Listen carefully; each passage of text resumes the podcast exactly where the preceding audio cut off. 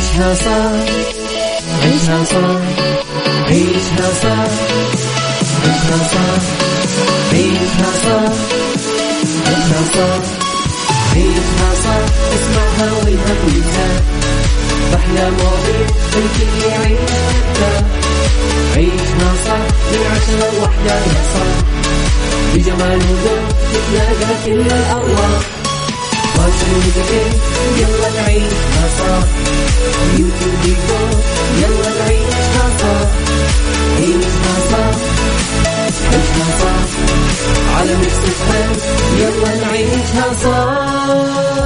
الآن عيشها صح مع عبد العزيز عبد اللطيف على ميكس اف ام ميكس اف ام سعوديز نمبر 1 هيت ميوزك ستيشن عيشها صح مع عبد العزيز عبد اللطيف على ميكس اف ام ميكس اف ام سعوديز نمبر 1 هيت ميوزك ستيشن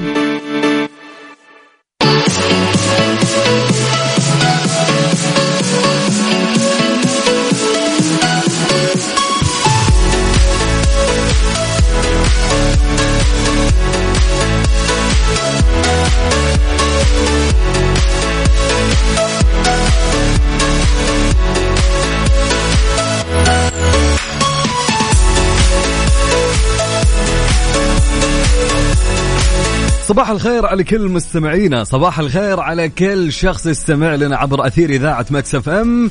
أنا أخوكم عبد العزيز عبد اللطيف أصبح عليكم وأحب أقول لكم صباحكم أنا. يا صباح النور. هلا وسهلا بالناس الحلوة هلا وسهلا بالناس الجميلة اللي يستمعوا لنا عبر أثير إذاعة Mix FM. راح أكون معاكم في عيشها صح اليوم من الساعة عشرة للساعة واحدة. في ثلاث ساعات راح نقضيها معكم على الهوا سوا. راح ناخذ آه، أهم الأخبار المحلية والعربية في الفن والأخبار الغريبة. وخليني أقول لك يعني عندنا في ساعتنا النقاشية يعني بنقعد معكم نسولف ندردش على كيف كيفك في هالثلاث الساعات. بس كالعادة مثل ما تعودنا يعني دائما دائما يكون شعارنا في هاليوم أو في بداية هاليوم أو في بداية صباحك أنك تكون إنسان وشخص متفائل وكلك إيجابية إن شاء الله. فصباحكم جميل ويسعد لي صباحكم وين ما كنتم. قبل ما نبدأ يا جماعة في هاليوم الجميل يوم الثلاثاء 6 يونيو ومن شهر 17 ذو القعدة. يا جماعة خلاص قاربنا على دخول شهر الحج. ما عاد باقي تقريبا إلا 13 يوم أو 12 يوم. الأيام تمشي بسرعة والله.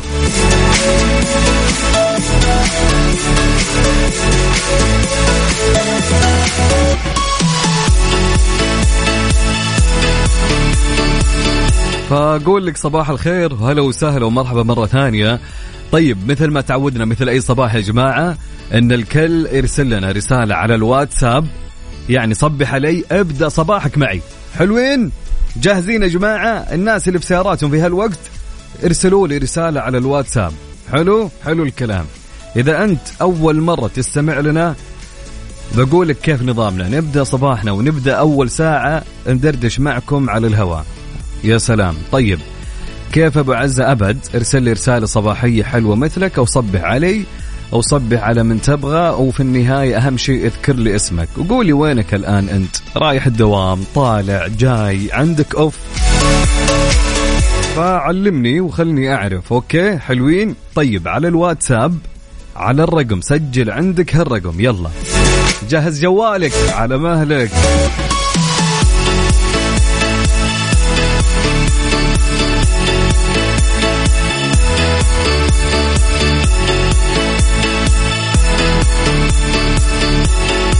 على صفر خمسة أربعة ثمانية وثمانين أحداش سبعمية. صفر خمسة أربعة. حلو الكلام. صفر خمسة أربعة ثمانية ثمانية واحد واحد سبعة صفر صفر. صفر خمسة أربعة ثمانية ثمانية واحد واحد سبعة صفر صفر. يلا يا جماعة. ارسلوا لي رسائلكم وأنتم بتستمعون لأجمل إحساس إليسا على Mix FM Saudi's number 1 hit music station عيشها صح مع عبد العزيز عبد اللطيف على Mix FM Mix FM Saudi's number 1 hit music station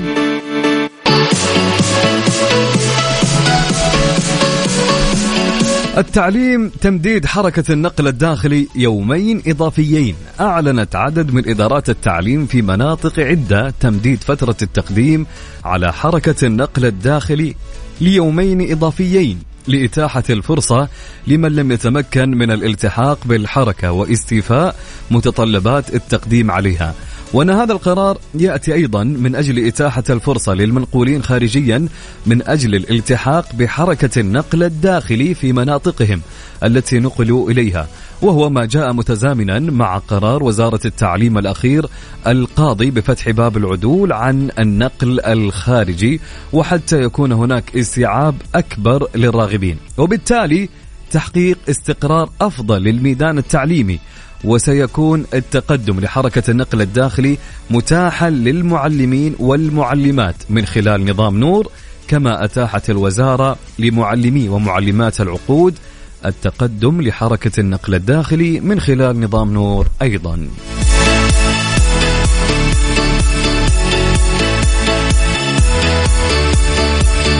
صب عليكم مرة ثانية ونقول لكم صباح الخير يا رب علينا وعليكم وصباحكم إن شاء الله كله تفاؤل وخير وبركة. يا جماعة نبغى رسائلكم اليوم فعليا. فعليا ودي كذا أقرأ رسائلكم اللي كذا تجبر الخاطر. فعليا رسائلكم يا حلوها. فارسل لي رسالتك على الواتساب على الرقم 054 88 11 700 ما تدري قد إيش يمكن رسالتك يعني فعليا تكون يعني إيجابية وتأثر في أحد المستمعين أو يمكن حتى فيني أنا. فلذلك يعني آه، أتمنى الكل يرسل. يلا يا جماعة أعطيكم الرقم. طيب أو حكينا قول لنا وينك الآن؟ وين رايح؟ عندك دوام؟ رايح جاي؟ يعني سولف معنا. وخلنا نتعرف عليك ومنها تسجل حضورك معنا الصباحي معنا.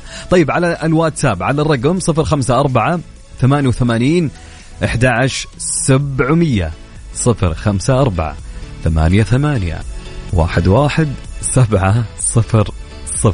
أوكي يلا انتظر رسائلكم على بال ناخذ بعض المشاركات اللي جتني على الواتساب. أوكي.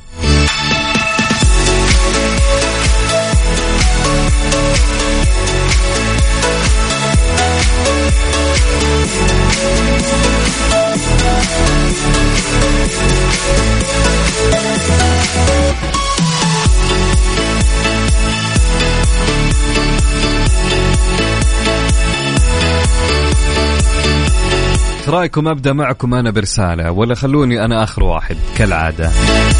طيب حلوين. طبعا متعودين كل يوم نعطيكم رسالة بعد يعني تكون كذا تحفيزية. فأنا آخر شخص أشارك معكم بعد مشاركاتكم. يلا خلوني أقرأ مشاركاتكم أول. حلو الكلام حلو الكلام. أول مرة تسمعنا وما شاركت افا يلا جهز جوالك على صفر خمسة أربعة ثمانية وثمانين أحداش سبعمية. طيب في رسالة تقول صباح وعسل. هلا وسهلا ومرحبا. يقول أو تقول مداوم من الصباح والحين رايح فروع أخرى والله يعين أو أنت يا صديقي هلا وسهلا يستعد لي صباحك. والله يعينك يا أبو غلا وصباح النور. هلا وسهلا. طيب رسالة تقول صباح الخير بداية إجازة وأبي أغنية عايض تجيني. أبشر إن شاء الله خلني أشوفها هي موجودة ولا لا يا عواض وعيوني لك. هلا وسهلا. عواض ولا عواد؟ أتوقع بالدال صح؟ طيب صباحك جميل يا جميل. طيب في رسالة تقول آه هاي هايات. أنا سلاف بالدوام طبعا. مصممة واحتاج أسمع شيء. لقيتكم بالصدفة شيء يحرك الصباح. هلا وسهلا يا سلاف ويا صباح النور ويا صباح الخير وهلا وسهلا ومرحبتين. حي الله من جانا حي الله من حي الله من زار وخفة هلا. هلا سلاف.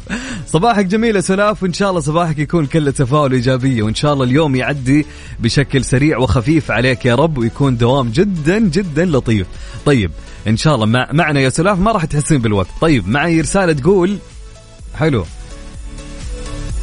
آه طيب حلو الكلام حلو الكلام حلو الكلام حلو الكلام. آه، مو بكاتب اسمه الجميل. أوكي طيب. نروح يا جماعة للرسالة اللي بعدها. تقول رسالة. صباح الخير يا أبو عزة. أحب أصبح على المنتخب السعودي الوطني الأخضر لأني ما أشجع إلا المنتخب السعودي بس ما أحب أشجع أي نادي من ماجد بن متروك بن محسن الدعجاني. هلا يا ماجد. هلا وسهلا ومرحبا. يسعد لي صباحك يا جميل. يا هلا هلا هلا هلا. طيب حلو الكلام. في رسالة تقول صباح النور والسرور والخير والبركة والرزق. والله السيارة بدونكم ما لها طعم. يا عمري. يقول الله يسعد جوكم وصباحكم. وبمناسبة اليوم الجميل صلوا على النبي. اللهم صل وسلم عليك يا حبيبي يا رسول الله عليه الصلاة والسلام. والله شكرا على رسالتك الجميلة. شكرا على كلامك الجميل اللي, اللي فعليا هو البور لنا. حقيقي يعني. فصباحك جميل. صباحك إن شاء الله يكون حلو مثلك. طيب في رسالة تقول صباحك عسل أنا من جدة ورايح الدوام. وموفق يا رب موفق إن شاء الله. أنا ودي أقرأ المكان اللي أنت تداوم فيه بس إعلان. طيب موفقين يا جماعة. في أغلب الأشخاص يا جماعة يرسلوا لي يعني أنا اليوم دوامي في المكان الفلاني. أنا ودي أقول بس ما أقدر يعني. ما أقرأ رسالة كاملة. فيحسبوني أسوي skip لا. sponsor okay طيب في رسالة تقول صباح الورد صديق عبد العزيز صباح الفل على كل أهلنا وحبايبنا اللي وحشونا وإن شاء الله يوم سعيد على الجميع. أخوك وليد من المدينة. هلا وليد هلا باللي وحشنا. يسعد لي صباحك يا وليد. هلا وسهلا وصباحك جميل وهلا ومرحبتين. يلا حي وليد. أهلين وسهلا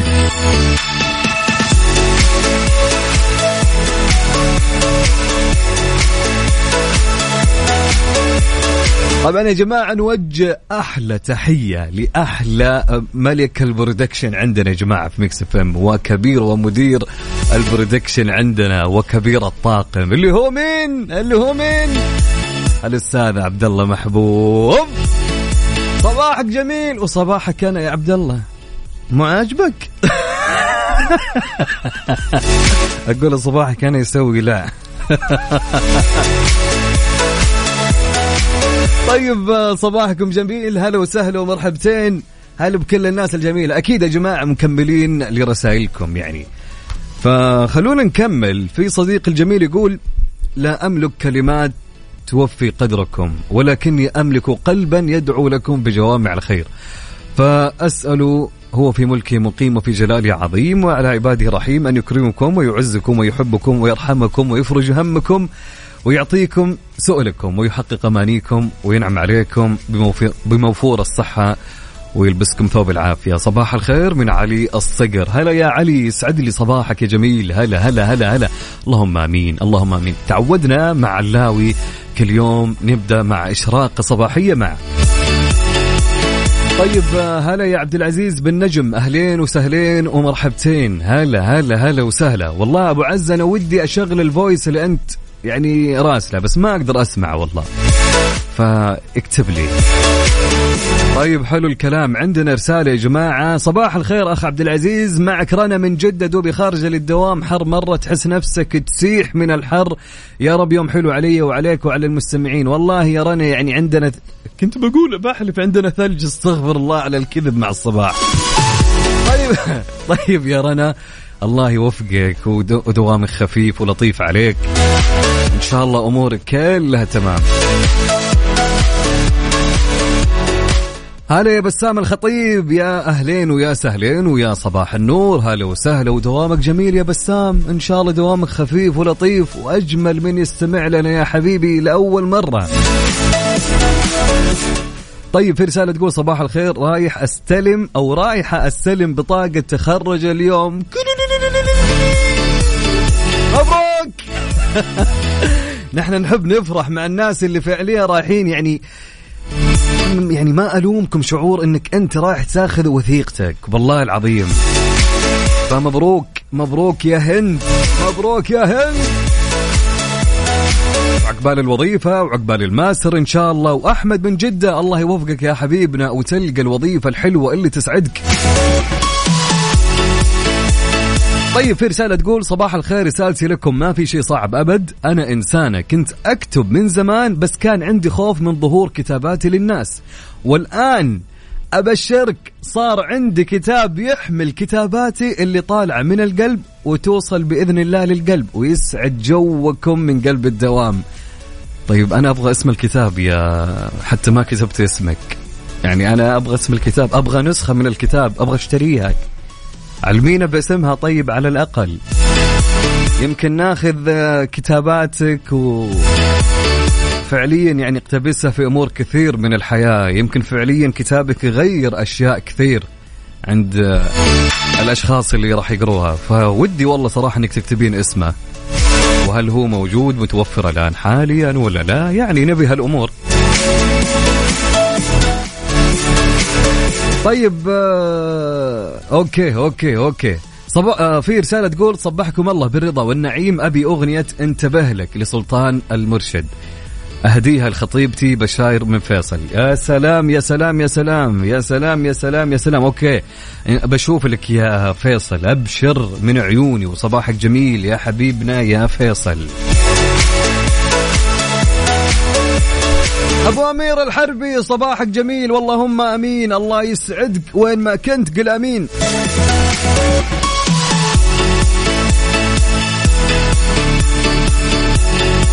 صباحك أنت لكل تفاؤل إيجابية يا حبيبنا. صباحك جميل. طيب في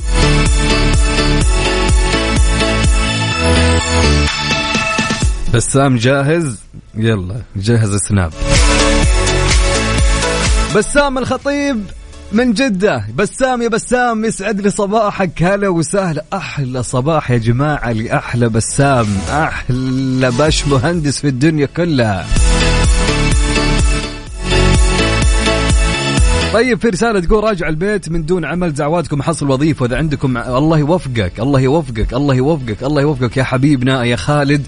حب كبير لك أنت وإن شاء الله من عيوني إذا لقيت لك هالأغنية. أبشر طيب في رسالة تقول صباح الحيوية شكرا على طاقتك الإيجابية. ممكن تقول وين محل الكبدة اللي مزبط مودك؟ اليوم لا والله ما في كبدة. اليوم تونة يا صاحبي اليوم تونة بالجبنة. شوف أنا الجبنة أدخل فيها كل حياتي في كل أموري في الأكل حط فيها جبنة. طبطب وليس يطلع كويس يا حبيبي. ف فجرب التونة. أمورك تمام. طيب. ضحكني يا أخي. محمد الميموني صباح النور هلا وسهلا ومرحبا. طيب يا جماعة أكيد مستمرين معكم. صباحك جميل ومعطر بالفل والورود والياسمين. معاك العاقل هلا بالعاقل هلا هلا. وبكل أمانة الجو حار بكل مكان يا صاحبي. طيب أضحك يا محمد أضحك أضحك. طيب في صديقنا عبد الله يقول في زحمة خريص رايح الجامعة. واحلى صباح يا حلو. هلا هلا وسهلا. طيب هداء للجميع. اجمل احساس لي من أليسا وجورج يوسف كلام الماس من أم عبد الملك وعبد الله هلا وسهلا يسعد لي صباحك. طيب آه، الكتاب تقول صديقتنا اسمه اسمه قلب مضطرب. يا سلام. أنا بكل أمانة أنا تستهويني الكتب اللي تكون باللغة العربية الفصحى لأن يا جماعة أنا إنسان أحب أسجل كثير. يعني معلومة يمكن ما تهمك. معلومة ما تهمك بس أنا إنسان أحب أسجل يا جماعة الاقتباسات اللي تشوفونها كلها هذه الموجودة سواء في تويتر سواء في التليجرام سواء في الإنستغرام. أنا إنسان أحب أقراها وأسجلها. عندي هواية في هالشيء. يمكن في ناس كثيرين مثلي. فتقريبا عديت يمكن تقريبا عدد المقاطع اللي أنا سجلتها. يعني اللهم لك الحمد يعني يمكن فوق ال مقطع. فمن الأشخاص اللي يمكن أقدر أقول لك كنت يعني آه، أحاول أطلع أي طاقة سلبية فيني كانت عن طريق هالتسجيلات.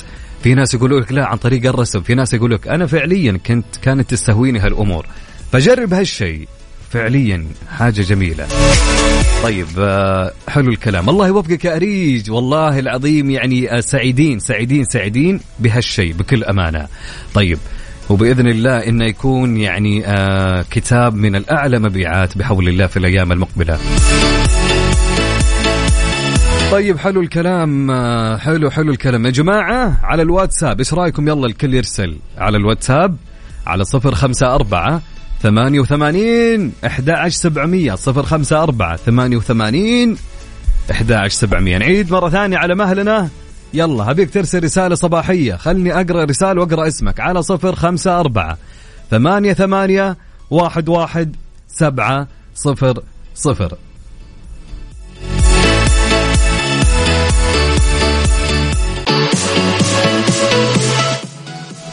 حياكم الله من جديد. هلا وسهلا ومرحبتين. هلا هلا هلا هل أنا خباز؟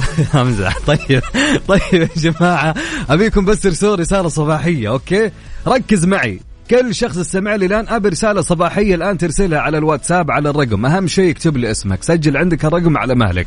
على صفر خمسة أربعة ثمانية وثمانين أحد سبعمية. نعيد صفر خمسة أربعة ثمانية وثمانين أحد سبعمية. نعيد صفر خمسة أربعة ثمانية ثمانية واحد واحد سبعة صفر صفر. مع أنغام لا تهجى اسمع وعلي ال mood عيشها صح مع عبد العزيز عبد اللطيف على Mix FM Mix FM Saudi's number 1 hit music station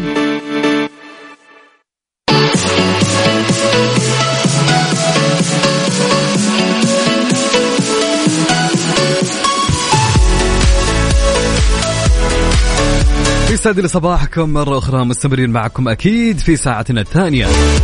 في رسالة تقول تقول تقول تقول صباح السعادة لقلبك. زي هلا وسهلا يا سليم. في رسالة تقول صباح الخير زعلانة ما لقيت كروسون بالجبن. مخلصة. يوم جبت طاري الجبن تذكرت وحزنت وأنا كنت أبي أروق قبل أروح للدوام اللي بجلس فيه 24 ساعة. أكيد في خيارات كثيرة آه، يعني متنوعة يا صديقتي. أكيد أكيد. الله لا يجيب الزعل والحزن يا عهد وصباحك جميل. بنت القرني هلا وسهلا ومرحبا. تقول لربما ينتظرك شيء أحب إليك مما فقدت. يا رب يا رب. يسعد لي هالصباح الجميل. هلا وسهلا. طيب في رسالة تقول صباح الورد والأخبار الحلوة. آه، دعواتكم لبنتي بالتوفيق بعد نصف ساعة. عندها مقابلة مهمة للوظيفة بنتي قمر الكون غادة. الله يحفظها ويخليها لك وإن شاء الله الوظيفة الحلوة اللي آه، ربي يرزقها إياها. من علياء عبد الله. هلا وسهلا يا علياء. يا أهلين وسهلين ويا صباح النور. طيب عندنا رسالة تقول صباح الخير حبيبنا المذيع المتألق معك أخوك إبراهيم الشيخ من الدوام. حاب أصبح على زوجتي الجميلة بشاير وأطفالي الكتاكيت. أحلى صباح عليك وعليهم. هلا وسهلا ومرحبا.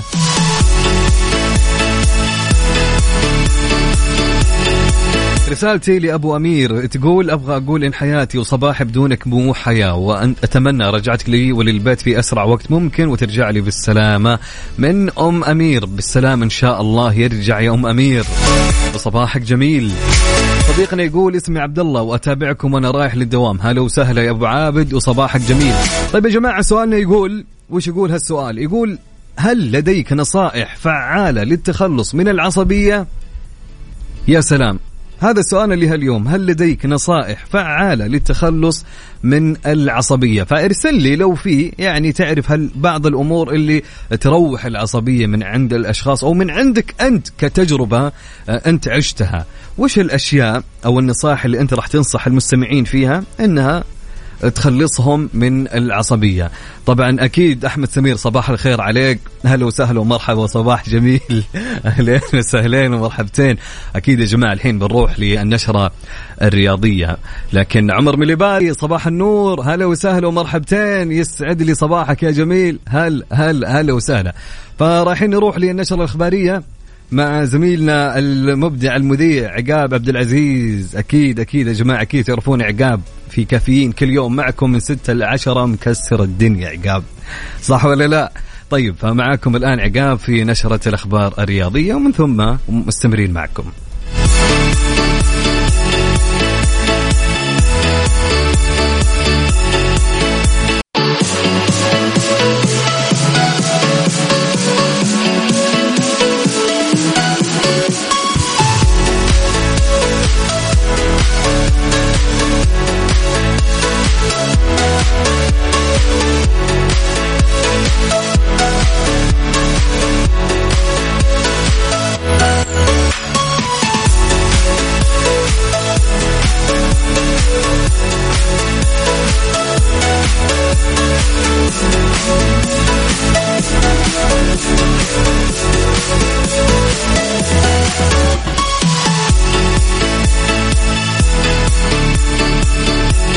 صباح النور مرة أخرى. معكم أكيد مستمرين يا جماعة. أكيد مستمرين معكم في ساعتنا الثانية في برنامج عيشها صح. أكيد أنا أخوكم عبد العزيز.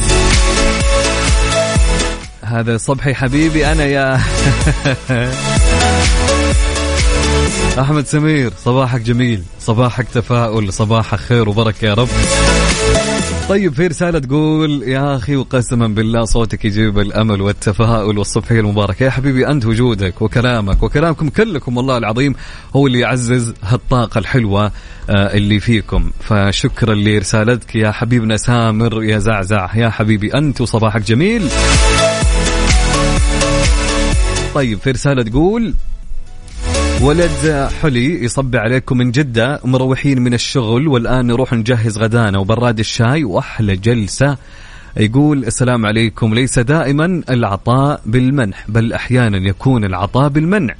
فكتمان الغضب وستر أسرار الناس وكف اللسان هو من أم من أنبل أنواع العطاء. اللهم إني أعوذ بك من الهم والغم والحزن ومن غلبة الدين وقهر الدين وقهر الرجال اللهم أمين أمين أمين. شكرا لك على هالدعوة الجميلة يا صديقي. ويسعد لي صباحك يا رب. طيب رسالة تقول من محمد يسعد لي صباحك يا أبو حميد. هلا وسهلا ومرحبتين. طيب في رسالة تقول صباح الخير على الجميع. سلامي لكل المستمعين وتحية خاصة للمذيعة المتألقة أميرة العباس. وترجع بالسلامة. تحية طيبة لك عبد العزيز ويا رب جميل لك وللجميع. طبعا صديقنا يقول أو صديقتنا تقول العصبية مشكلتي عصبية جدا لكني أكتم قد ما أقدر وأبتعد عن المكان والأشخاص اللي بيعصبوني. كخطوة أولى أعمل شيء جميل وأحبه أسمع شيء آه، أتروش إذا مرة مرة عصبت وارتفعت حرارتي بسبب الغضب. هو من السنة أني أتوضأ لكني ما أقدر إذا ما نزل الماء على راسي لأني أشعر بي يغلي وضروري أرد آه، ما أحب أرد وأنا في أوج غضبي وعصبيتي. وعلى فكرة طالما تمارس شيء تحبه فأنت بخير وعصبيتك في أمان بإذن الله. من أختكم لطيفة. جميل جميل جميل يا لطيفة هالإجابة. شكرا لك يا لطيفة على هالكلام اللي كتبتيه. بالنسبة وخصوصا لموضوعنا اللي كان يقول آه، هل لديك نصائح فعالة للتخلص من العصبية؟ هل عندك نصائح فعالة فعلا آه، تخلصك من العصبية أو لا؟ شاركونا على الواتساب على الرقم 054 88 11 700 054 88 11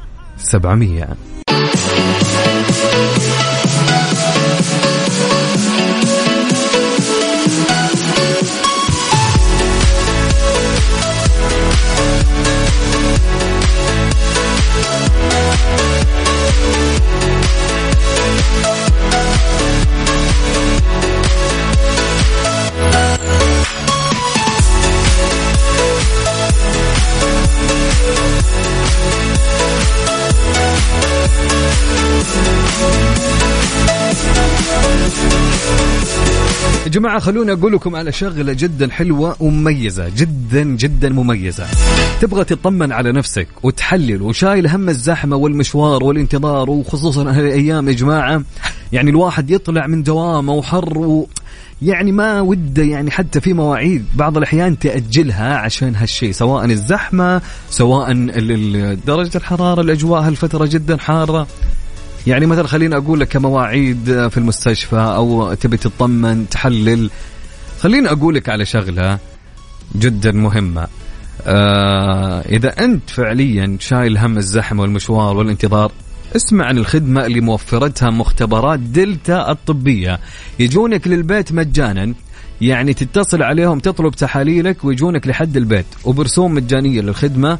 طبعا اللي عنده أطفال أو كبار بالعمر أو ما يبي يخرب مواعيده يتصل عليهم ويحجز. ويجونا للبيت. ما في أحلى من كذا يا جماعة. لا تأجل فحوصاتك وصحتك عشان آه، زحمة ومن هالأمور من هالكلام وشايل هم. مختبرات دلتا الطبيه يجونك للبيت. يدقون باب بيتك هلا وسهلا يلا. طيب. كل اللي عليك إنك تتصل على رقمهم. 800 12 40 412 طبعا مختبرات دلتا طبية نتائج تثق بها. اكتب في جوجل مختبرات دلتا الطبية راح يطلع لك كل شيء عنهم ورقمهم أيضا وأماكنهم.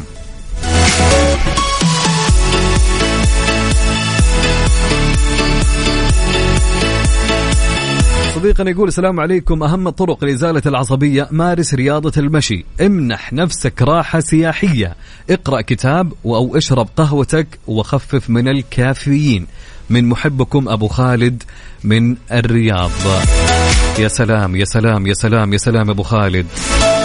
طيب في رسالة تقول صباحكم الصباحي والورد التفاحي. من مثيرات العصبية الأشياء اللي تجيب العصبية قلة النوم شرب المنبهات بكثرة.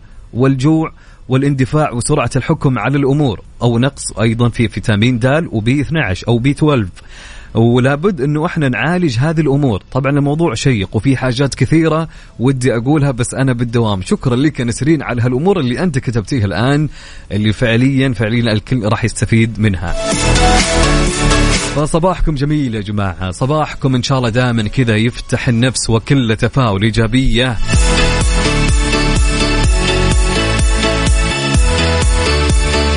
أحلى تحية لأحلى هتان اللي يستمع لنا. هلا وسهلا ومرحبتين يا هتان.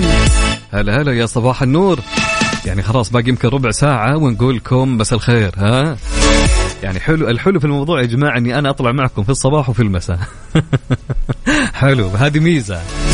هذه ميزة في برنامج عيشها صح. يعني نصبح عليكم ونمس عليكم مرة ثانية. ارسل لي رسالتك على الواتساب على الرقم صفر خمسة أربعة ثمانية وثمانين أحد سبعمية صفر خمسة أربعة ثمانية ثمانية واحد واحد سبعة صفر صفر. عافيتك ضمن عيشها صح برعاية مجمع العيادة الأولى بجدة على Mix FM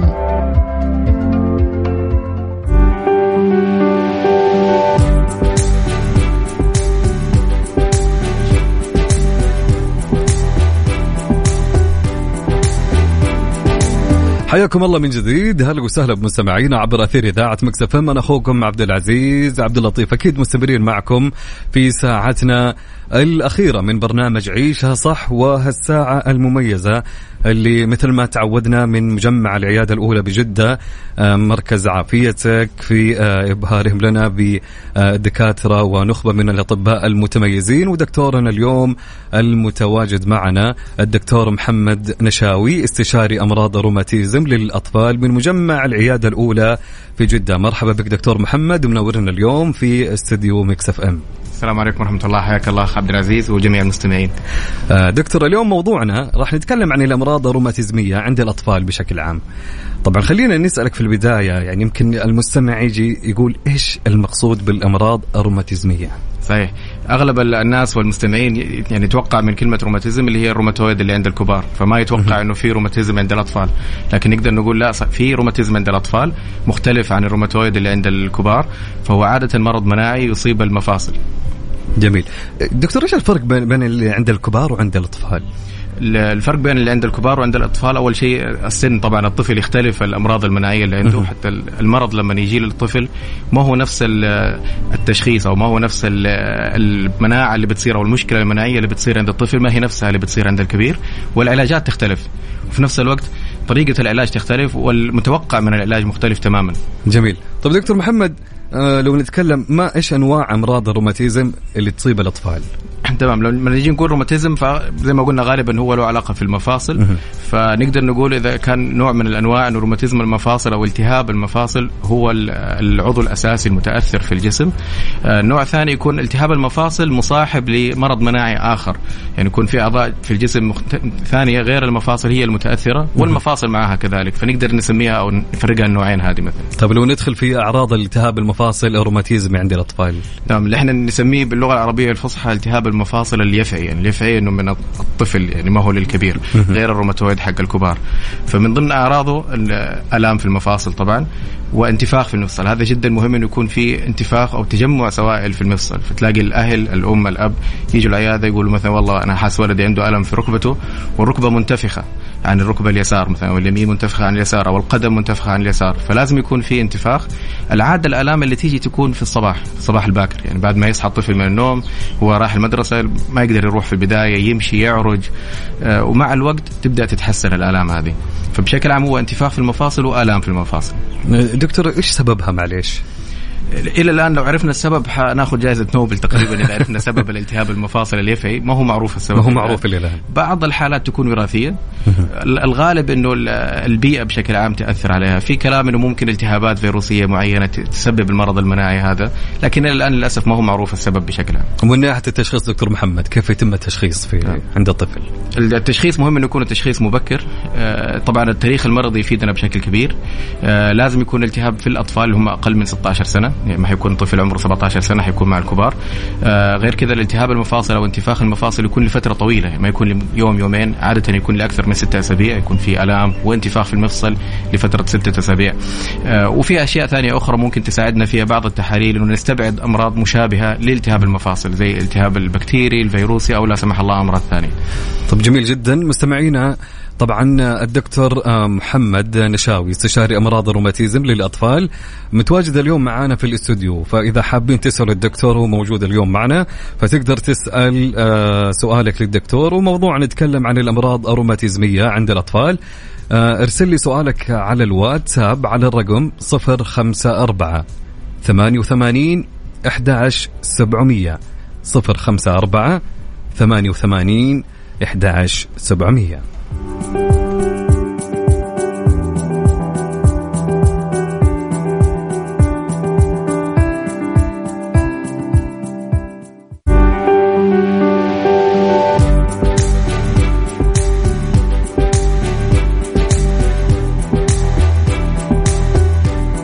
عيشها صح. مع عبد العزيز عبد اللطيف على Mix FM Mix FM Saudi's number 1 hit music station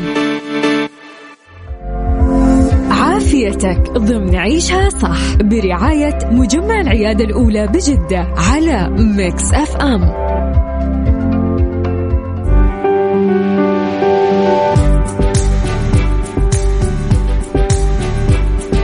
حياكم الله من جديد. هلا وسهلا مستمعين عبر أثير إذاعة مكس إم. طبعا مستمرين معكم آه، مع الدكتور محمد نشاوي استشاري أمراض الروماتيزم للأطفال من مجمع العيادة الأولى في جدة. مرحبا دكتور محمد مرة أخرى. حياك الله أستاذ خالد عبد العزيز والمستمعين جميعا. دكتور كنا نتكلم تحت الهواء عن آه، كنت أسألك يعني آه، مرض الروماتيزم يجي للأطفال عند سن كم تقريبا يبدأ؟ عاده إلى إلى أي سن؟ تمام سؤال جدا ممتاز. بعض الناس يحسب إنه هو للكبار فقط أو للبالغين مثلا لكن لكن هو ممكن يجي لسن حتى عمر سنة واحدة ممكن تلاقي واحد عنده التهاب في المفاصل. فطفل عمره سنة ممكن يجي له التهاب مفاصل فمن سنة إلى 16 سنة تقريبا. من سنة إلى 16 سنة. طب دكتور يعني أنا قلت لك قبل شوي أنا أعرف الروماتيزم بس مفاصل. فأنت وضحت لي. قلت لي لا في أمراض ثانية تدخل في تمام هو التهاب المفاصل الروماتيزمي هو خلل في المناعة في مناعة الجسم. يعني العادة إنه إذا الجسم جسمنا السليم لما يجينا بكتيريا ولا شيء من برا فيتخلى المناعه تحارب البكتيريا هذه أو تحارب الفيروس اللي موجود. فيجي الواحد سخونة آلام في المفاصل آلام في البطن كحة. لما تروح البكتيريا ولا الفيروس يبدأ الجسم المناعي أو المناعه اللي موجودة في جسمنا ترجع طبيعية. المشكلة اللي عند الأطفال الروماتيزم المفصل اللي في التهاب في المفاصل أو مناعة بشكل عام في خلل في المناعة. المناعة بتحارب نفسها. ففي أطفال أو مرض الروماتيزم الأطفال يكون المناعة تحارب المفاصل. لكن بشكل عام ممكن المناعة تحارب شيء شيء ثاني الكلى الشرايين والأوردة الدماغ لا سمح الله فهذا برضه مرض مناعي المفروض عادة يتابع طبيب الروماتيزم فهو أي مرض مناعي أو خلل في المناعة تصيب الجسم فممكن نعتبره روماتيزم أو مناعة ذاتية. جميل. طب المستمعين اللي حاب يسأل الدكتور محمد معنا اليوم في الاستوديو عن موضوعنا اللي يتحدث فيه عن الأمراض الروماتيزمية عند الأطفال. تقدر تسألنا عن طريق الواتساب للإذاعة وللبرنامج على الرقم 054 88 11700 054 88 11 700 طيب دكتور محمد في أنواع لالتهاب المفاصل الروماتيزمي عند الأطفال؟ في عدة أنواع وكل كم سنة بتتغير الأنواع بتزيد واحيانا بي أو بتتجمع بشكل كبير. فنقدر نقول لو كان المفاصل أو عدد المفاصل قليلة من مفصل إلى أربع مفاصل فنسميه قليل المفاصل. وفي لو كان عدد المفاصل كثيرة أكثر من أربع مفاصل ومفاصل الأصابع ومفاصل اصابع القدم متأثرة فنسميه عديد المفاصل.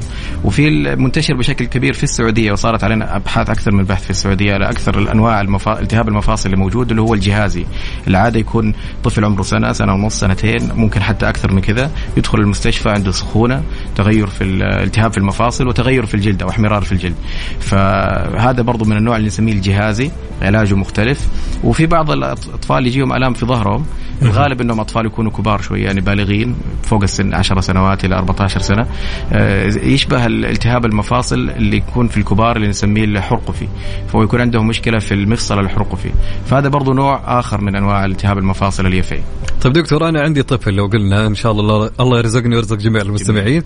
يوم من الأيام أهملت ما ما عالجته من بدري. إيش الآثار اللي راح تصير بعد فترة من اصابته بهالمرض. نعم عشان كذا إحنا دائما نؤكد على موضوع التشخيص المبكر. ليش؟ لو نقدر نتخيل المناعة مثلا في الجسم. قلنا فيها خلل في المناعة. فالخلل أنا عندي يمكن 10% فقط. لو ما لحقته من بدري ممكن يتفاقم. حيصير 20 30 40 ممكن يوصل إلى 100% فمع الزمن أو مع الوقت حتزيد الخلل المناعي اللي موجود. السيطرة على المرض حيصير صعب جدا. ممكن يأثر إلى يأثر على المفاصل الجسم.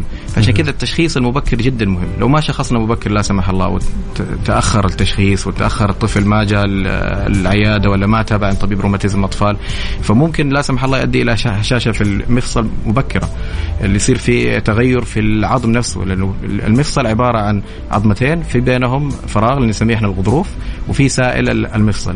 لما يكون في التهاب في الغضروف أو في سائل المفصل اللي حوالين الغضروف حيتأثر الغضروف مع الوقت حتتأثر العظام اللي حوالينه برضه مع الوقت.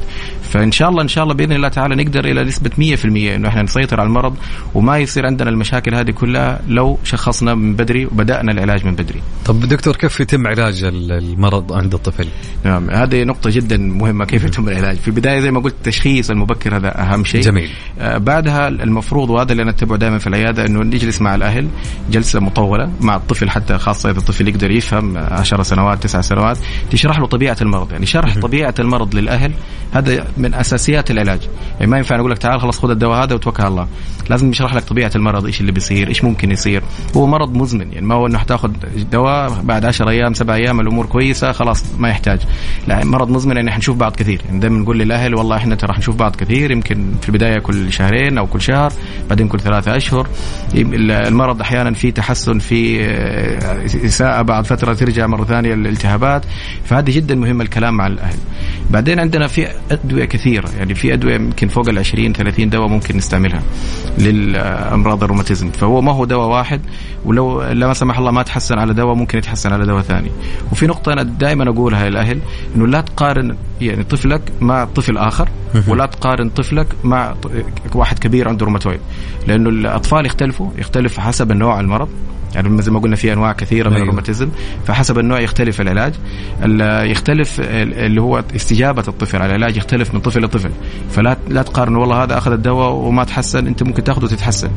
الكبار زي ما قلنا ما نقارنهم نهائيا لأنه اللي بيصير عندهم مختلف عن اللي بيصير في مفاصل الأطفال. هذه مثبتة علميا.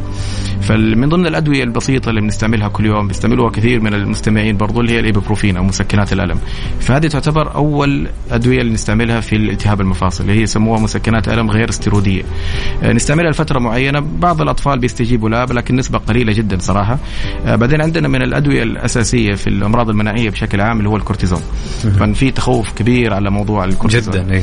الكورتيزون أنا يعني ما أعتبره دواء للمناعة. نعتبره دواء لأنه يسيطر على المناعة بشكل سريع لكن هو لحاله ما يكفي. يعني ما ينفع إنك تاخذ كورتيزون وتستمر عليه فترة طويلة. الكورتيزون إحنا نسميه bridging treatment يعني bridging يعني زي الجسر. يعني أنا لما أوصل للمرحلة اللي أنا أبغاها أعطي كورتيزون. لما أوصل للمرحلة اللي أبغاها خلاص أنا المفروض الكورتيزون وقفته. فعشان أوصل للمرحلة اللي أبغاها أحتاج دواء ثاني مساعد ياخذ فترة لما يشتغل. أغلب الأدوية الثانية اللي هي البيولوجية اللي في برضه تخوف منها تاخذ فترة لما تشتغل. فعادة نعطي كورتيزون مع دواء بيولوجي ثاني. على أساس يسيطر على المرض بسرعة وبعدين نقدر نوقف الكورتيزون بشكل كبير. فالكورتيزون هو يعني الدواء إذا اتاخذ بوصفة طبية مع مراجعة الطبيب مع فهمنا كيف أخذنا الدواء ما هو بجرعة كبيرة وقفناه على مراحل أو يعني قدرنا نقلله بعد مراحل فإن شاء الله إنه هو آمن بإذن الله تعالى. والكورتيزون دكتور اللي بياخذوه الاطفال عن طريق الابر ولا المراهم ولا ممتاز. سؤال جدا مهم. في الكورتيزون نقدر ناخذه بكل الطرق تقريبا. جميل. فممكن ناخذه عن طريق الفم حبوب أو سائل للشرب هذا اللي منتشر بشكل كبير مع الأطفال. آه، ممكن ناخذه عن طريق الوريد إحنا نسميه pulse treatment أو إنه نعطيهم جرعة عالية جدا. فقط لمدة ثلاثة أيام.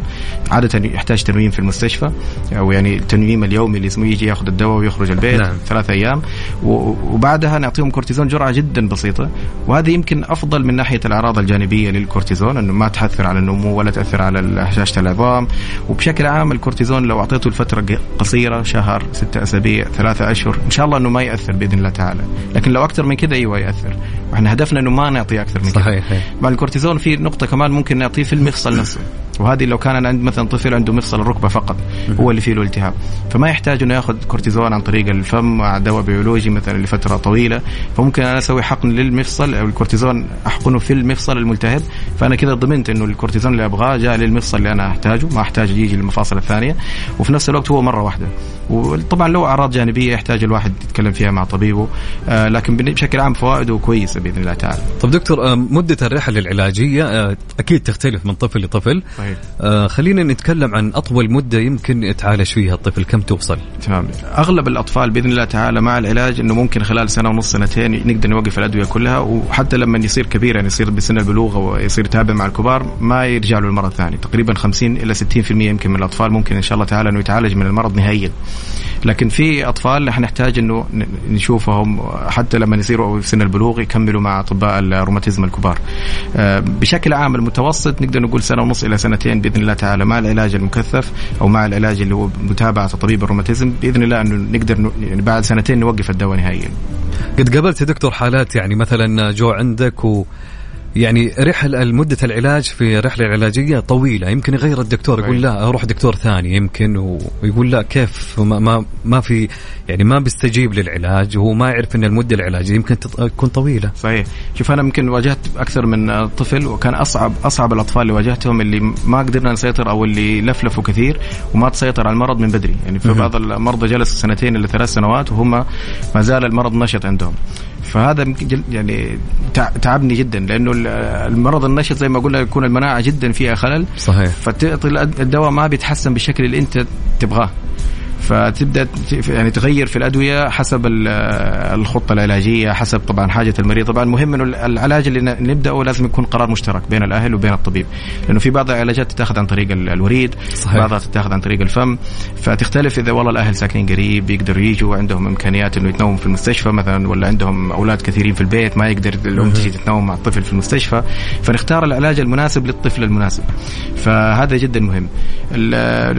شرح زي ما قلت لك شرح للطفل أو للأهل إنه ترى الموضوع ياخذ وقت شوية. نصف العلاج. فهذا أهم شيء لأنه الناس لو ما شرحت لهم جو أخذوا العلاج بعد شهر لقوا والله الوضع لسه ما صحيح. تحسن حيروحوا لطفل آخر أو لطبيب آخر. صحيح. فهذه مشكلة جدا كبيرة صراحة. جميل. دكتور محمد آه، خلينا نتكلم عن المقصود بأمراض المناعة الذاتية عند الأطفال. الامراض المناعة الذاتية عند الأطفال هي يعني تشبه الروماتيزم لكن آه، عشان نفرقها عن الروماتيزم انه أغلب الناس يقولوا والله الروماتيزم إنه أنا عنده مفاصل. المناعة الذاتية هي في خلل في المناعة لكن ممكن ما يصيب المفاصل يصيب أعضاء ثانية. فإحنا ممكن نقسمها برضو لقسمين. أمراض المناعة الذاتية اللي يكون في آه، خلل في المناعة لكن مكتسب أو بمعنى إنه في آه، مضادات مناعية موجودة في الجسم وفي بعضها تكون وراثية. هذا النوع الثاني يمكن الوراثية تكون في الأطفال الصغار أكثر. كل ما كان الطفل عمره ستة أشهر سنة سنتين وعنده مرض مناعي كلمة نتوقع إنه نسم إنه مرض وراثي ممكن نسميه autoinflammatory disease أو immune dysregulation disorders بالإنجليزي. فهذه النوعين ممكن نقدر يعني نتكلم فيها شويتين بإذن الله تعالى. جميل، طب دكتور لو نتكلم عن أنواع الأمراض اللي تصيب الأطفال المناعة الذاتية. يعني زي ما قلنا النوعين هذه اللي فيها أمراض فيها أجسام مناعية زي المثال المشهور المعروف المنتشر بشكل كبير الذئبه الحمراء. فهو الذئبه الحمراء عبارة عن مرض مناعي قد لا يصيب المفاصل يكون الأجسام الثانية أو الأعضاء الثانية في الجسم هي كلها فيها مشكلة مناعية لكن المفاصل كويسة آه، فهو عبارة عن جسم يعني مرض أو في جسم مناعي في في الجسم عندنا هو اللي مأثر لنا أو مسبب لنا الذئبه الحمراء. ومرض اللي هو مناعي لكن وراثي ممكن زي الحمى الأبيض المتوسط. فهو في التهاب في آه، مشكلة مناعية لكن ما عندي جسم مناعي أقدر أطلعه في الدم ولا في التحليل. طب دكتور أنا عندي فضول. ليش سموه بالذئبه الحمراء؟ ليس مو بالذئبه الحمراء؟ أي. هو مرض الذئبه الحمراء إحنا نسميه حتى بالطب نقول المرض اللي له ألف وجه تقريبا. مرض الذئبه الحمراء انتشر في البداية بالاحمرار اللي في الوجه.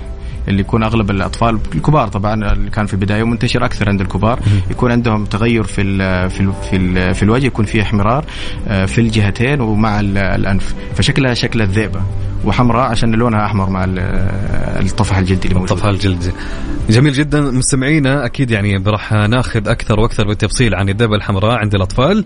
آه طبعا أي شخص آه حاب إنه يسأل الدكتور محمد اليوم موجود معنا تقدر تسأل سؤالك عن طريق الواتساب آه، عن آه، موضوعنا لهاليوم آه، الروماتيزم عند الأطفال والأمراض الروماتيزمية. على الواتساب على 054 88 11700 054 88 11700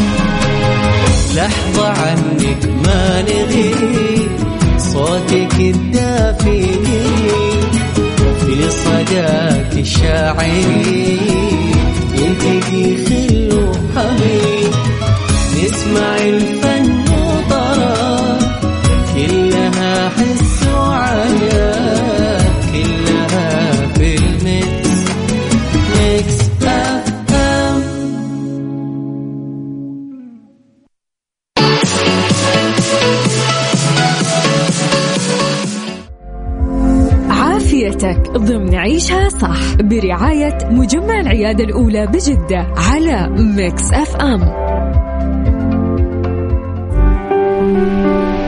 حياكم الله من جديد. هلا وسهلا ومرحبا مستمعينا عبر أثير إذاعة Mix FM وما زلنا مستمرين مع الدكتور محمد نشاوي استشاري أمراض الروماتيزم للأطفال من مجمع العيادة الأولى في جدة. مرحبا مرة أخرى. دكتور محمد. حياكم الله جميعا.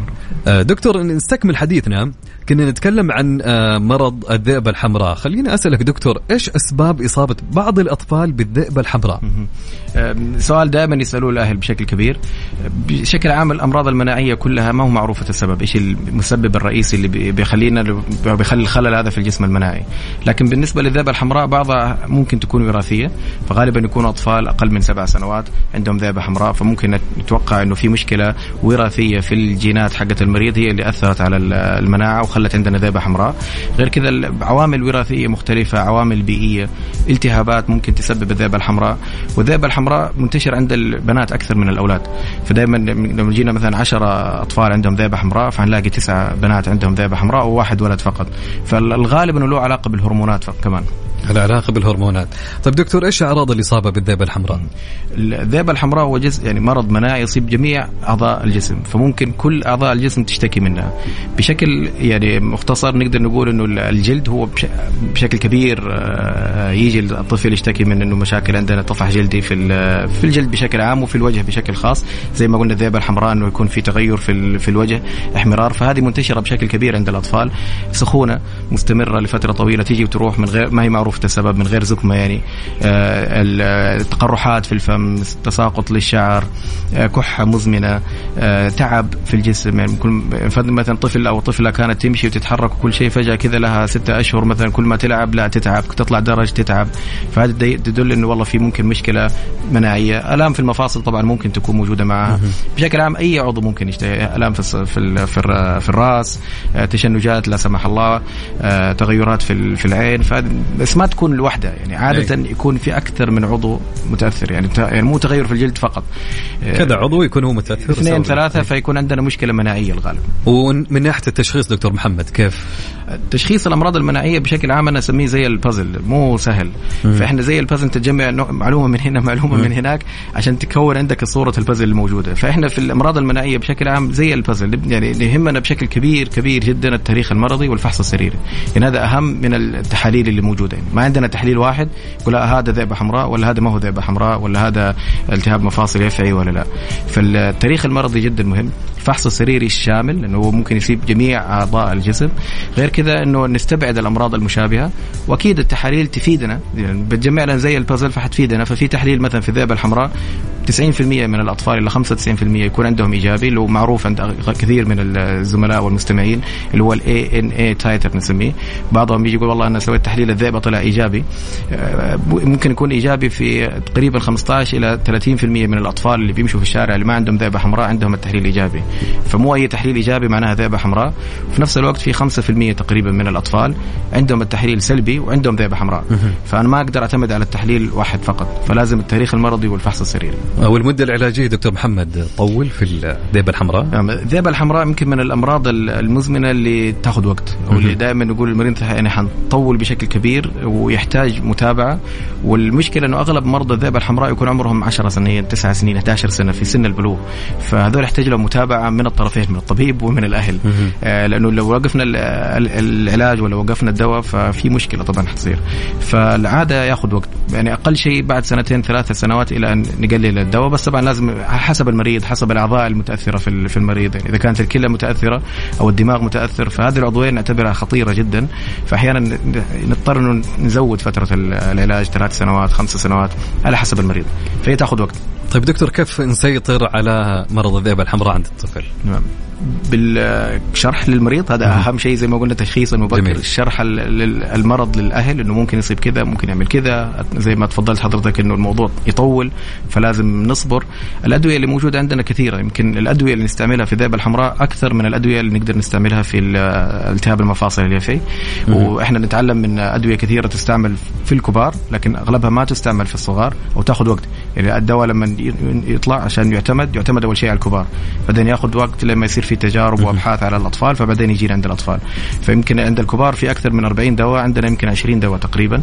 فالأدوية الحمد لله موجودة. بالدواء بإذن الله بإذن الله إلا 99% ممكن الطفل يمارس حياته بشكل طبيعي يعتمد على العضو المتأثر في الجسم طبعا. آه لكن الأدوية الحمد لله متوفرة في السعودية بشكل عام في وزارة الصحة في الجامعة في الخاص في كل مكان متوفرة. ففي أدوية موجودة يحتاج متابعة يحتاج التزام من من الطفل. الكورتيزون يعتبر عامل أساسي في الذئبه الحمراء. وهنا يمكن نطول في فترة العلاج الكورتيزون مو زي التهاب المفاصل في يمكن شهرين ثلاثة ونوقفه. هنا احتمال ياخذ ستة أشهر تسعة أشهر لكن بكمية جدا قليلة. فعشان كذا يحتاج له هنا متابعة للأعراض الجانبية للكورتيزون طبعا. وما, وما راح تأثر يا دكتور إن شاء الله على الطفل من ناحية الكورتيزون لأن أكثر الأهالي متخوفين مثل ما أنت ذكرت سابقا من الكورتيزون. أنا دائما دائما أقول للاهل إذا استعملنا الكورتيزون بطريقة صحيحة وبمتابعة حتى نشوف الأعراض الجانبية مثلا أول ما تظهر نقدر نوقف نوقف نقلل فبإذن الله بإذن الله إنه ما تأثر. هو ممكن في البداية لأنه إحنا نستعمله لفترة طويلة شوية ممكن يأثر على نمو الطفل فترة معينة لكن الطفل إحنا نعرف إن الأطفال ينمو فالكورتيزون يأثر إنه ما يخلي الطفل ينمو بسرعة أو زيه زي أقرانه. لكن اثبت علميا إنه لما نوقف الكورتيزون حيرجع يرجع اللي اللي فاته أيوه أيوه. فبإذن الله ما يأثر لكن مهم إني أنا يعني أخلي الهدف العلاج حقي أنا كطبيب إني أنا أوقف الكورتيزون في وقت ما. فهذا مهم يعني ما ينفع أستمر على الكورتيزون سنتين ثلاث سنوات. فمعناه في شيء غلط. لازم صحيح. أستعمل دواء ثاني البيولوجي اللي قلنا عنه. طيب. خلينا نجيب نقطة الدواء البيولوجي لأنه بعض ال- الأهل والله البيولوجي يعتبر كيماوي. فهو صحيح داخل تحت المسمى الع- العلاجات الكيماوية ويستعمل في العلاجات الكيماوية. لكن اللي إحنا نستعمله في المناعة هو جرعة مختلفة طريقة العلاج مختلف تماما. فإحنا ما نبغاه كيماوي إحنا نستعمله واللي الجرعة اللي بنستعمله مناعي يعني بثبط المناعة. فإحنا فكرة العلاج الامراض المناعيه بشكل عام زي تعمل restart للكمبيوتر. انت عندك الكمبيوتر مخبوص ومو شغال كويس ومعلق فتعمل restart على أمل إنه لما يرجع يشتغل يرجع يشتغل كويس. فالكورتيزون مهم جدا في موضوع إنك أنت تعمل restart هو هذا الكورتيزون. البيولوجي الأدوية البيولوجية هي إنك تخليها يعني بعد ما تعمل restart يرجع يشتغل كويس. جميل. هذه الفكرة بشكل عام من أو بشكل مختصر من من العلاجات اللي نعطيها لل- للأطفال. جميل يا دكتور محمد. طيب دكتور محمد إيش أكثر الامراض المناعية انتشارا عند الأطفال؟ ال- أكثر الأمراض المناعية انتشارا عند الأطفال. لو جينا قلنا التهاب المفاصل اليفعي هو منتشر بشكل كبير. وهو يعني ميزته أو يعني ما هو ميزة بس إنه يكون في انتفاخ في المفصل. بشيء خاصه وحيوصل لمرحلة انتفاخ في المفصل واضح للأهل فحييجوا عند الطبيب. فحنشوفه بشكل كبير. لكن يمكن في أمراض ثانية إحنا ما نشوفها كأطباء لأنه ما بتتشخص إلا متأخر أو ما بتجينا بتيجي ب- يعني بيستمر عندهم المرض لما يصيروا كبار فبيشوفوها الكبار. في أمراض ثانية مناعية للأسف تشخيصها جدا متأخر أحيانا اللي هي اللي تكون مصاحبة لسخونة مثلا. هي تعتبر أمراض مناعية ذاتية وراثية. تلاقي الطفل يستمر عنده سخونة بشكل كبير كل أربع أسابيع كل ستة أسابيع سخونة احتقان في الحلق. دائما آه، يروح عند طبيب أطفال أو طبيب أنف وأذن وحنجرة يأخذ مضاد حيوي بعد يومين ثلاثة يتحسن. هذا علميا هو أكثر مرض مناعي منتشر في الأطفال نسميه آه، متلازمة بي فابا فهو من اختصار لأنه ال- سخونة متكررة آه، احتقان في الحلق آه، تقرحات في في الفم وتيجي كل أربعة إلى ستة أسابيع تيجي يومين ثلاثة إلى خمسة أيام وتروح. فهذا منتشر بشكل كبير. أحيانا بعض الأطفال يأخذوا مضاد حيوي كل شهر كل شهر هو ما يحتاجه لأنه هو ما هو بكتيري هو في خلل في المناعة بتأثر عليه. علاجه مختلف تماما. من ضمنها طبعا الف- الفحص المبكر أو الشرح الأهل برضه جدا مهم لها. فهذا يمكن منتشر أكثر ما يجينا عند الأطفال ما يجينا كروماتيزم لأنه ما في انتفاخ في المفاصل أيوه. أيوه. الأهل لا ما عنده مفاصل فما يروح روماتيزم مثلا. صحيح. فهو ممكن يكون مرض مناعي. فأنا دائما نقول للاهل إذا في سخونة متكررة إذا في سخونة لفترة طويلة غير معروفة السبب فممكن نفكر في أمراض المناعية وأمراض المناعية الوراثية. جميل. دكتور محمد في آه، مستمع يقول أنا عندي طفل قريب لي دايم نشتكي من اقدامه قبل النوم. علما تم عمل فحوصات كاملة لدى الطبيب والنتائج أو الطبيب يقول سليم.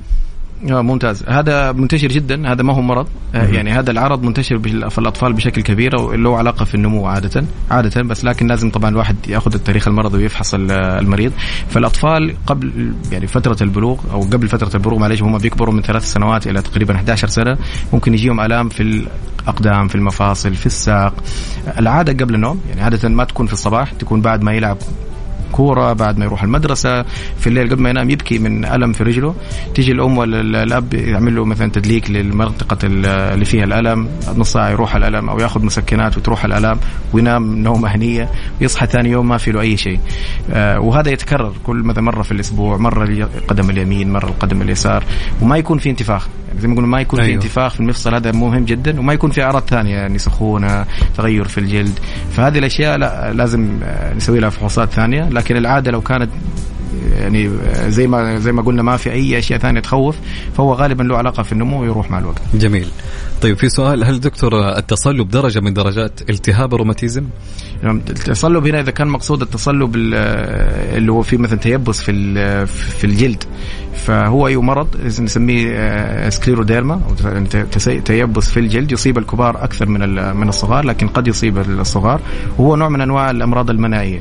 إذا كان مقصود تيبس في المفاصل فهذا من ضمن الأعراض الالتهاب المفاصل إنه ال- المناعية إنه يكون في تيبس في المفاصل. في الالتهاب أو الألام اللي زي ما زي ما ذكرت على الألام النمو ما يكون في تيبس ثاني يوم الصباح. صحيح. لكن الأغلب التيبس يكون فترة الصباحيه جميل. دكتور محمد آه، صراحة يعني آه، ما ودنا ننتهي من الحلقة لكن في ختام هالحلقة إيش النصيحة اللي تقدمها للمستمعين من أجل عافية أطفالهم من الأمراض الروماتيزمية ومضاعفاتها؟ تمام الله يعطيك العافية أخ عبد العزيز. آه بالنسبة لل إيش النصيحة اللي نوصلها لاهل انه إذا شكيتوا أو خاصة أنا أقول للأم إذا الأم شاكه انه ولدها ما هو يعني مو زي ولدي قبل شهرين تغير عليه مشيته تغيرت في شيء غريب فشوف طبيب الأطفال العام آه طبيب الأسرة آه إنه ممكن يكون مشكلة لها علاقة بالمفاصل فيصير تحويل من بدري يصير يشوفوا طبيب الروماتيزم الأطفال من بدري لأنه التشخيص المبكر هو أساس العلاج. كل ما تأخرنا في التشخيص كل ما لا سمح الله ما قدرنا نسيطر على العلاج. غير كذا لو لا سمح الله أحد من الأطفال المستمعين تشخص بمرض مناعي ذئبة حمراء أو غيره فنقدر نقول لهم إنه لا يعني إن شاء الله ما يحتاج إنه نخاف بشكل كبير. بإذن الله تعالى آه، بإذن الله نقدر نسيطر على المرض بالعلاجات وحتى بغير العلاجات أحيانا لفترة. نقدر نوقف العلاجات إن شاء الله بعد فترة لكن نقدر نسيطر على المرض إلى 100% تقريبا. هدفنا من العلاج الأطفال إنه الطفل يمارس حياته أو الطفلة تمارس حياتها بشكل طبيعي. ترجع تلعب الولد يلعب كورة البنت تخرج تخرج مع صاحباتها تسوي كل شيء. فهذا نقدر نوصل لنسبه 100% بإذن الله تعالى. يعطيك العافية دكتور محمد نشاوي استشاري أمراض الروماتيزم للأطفال من مجمع العيادة الأولى في جدة. في وجودك اليوم معنا في الاستديو شكرا لك. يعطيكم ألف عافية. مستمعينا كان معنا الدكتور محمد نشاوي استشاري أمراض الروماتيزم للأطفال من مجمع العيادة الأولى بجده والى هنا نكون انتهينا من برنامجنا لهاليوم في عيشة صح؟ كنت أنا معكم خلال هالثلاث ساعات من خلف ال mic وال control. أخوكم عبد العزيز عبد اللطيف أشوفكم إن شاء الله غدا في نفس التوقيت. في أمان الله.